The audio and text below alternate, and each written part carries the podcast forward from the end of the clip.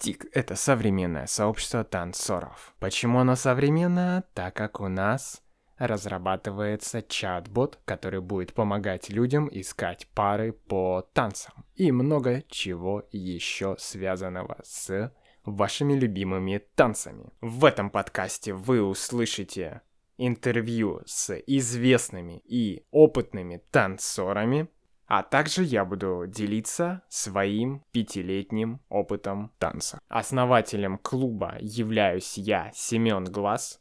Вы меня можете знать с ТикТока Инвалид Глаз или с каких-то других социальных сетей, так как я Семен Глаз. Анонсирую, что на этой неделе в конце выйдет интервью с Русланом Куликовым, моим бывшим тренером по танцам. Он является управляющим студии Flow в Краснодаре. Подписывайтесь на стик, чтобы вам пришло уведомление о публикации интервью.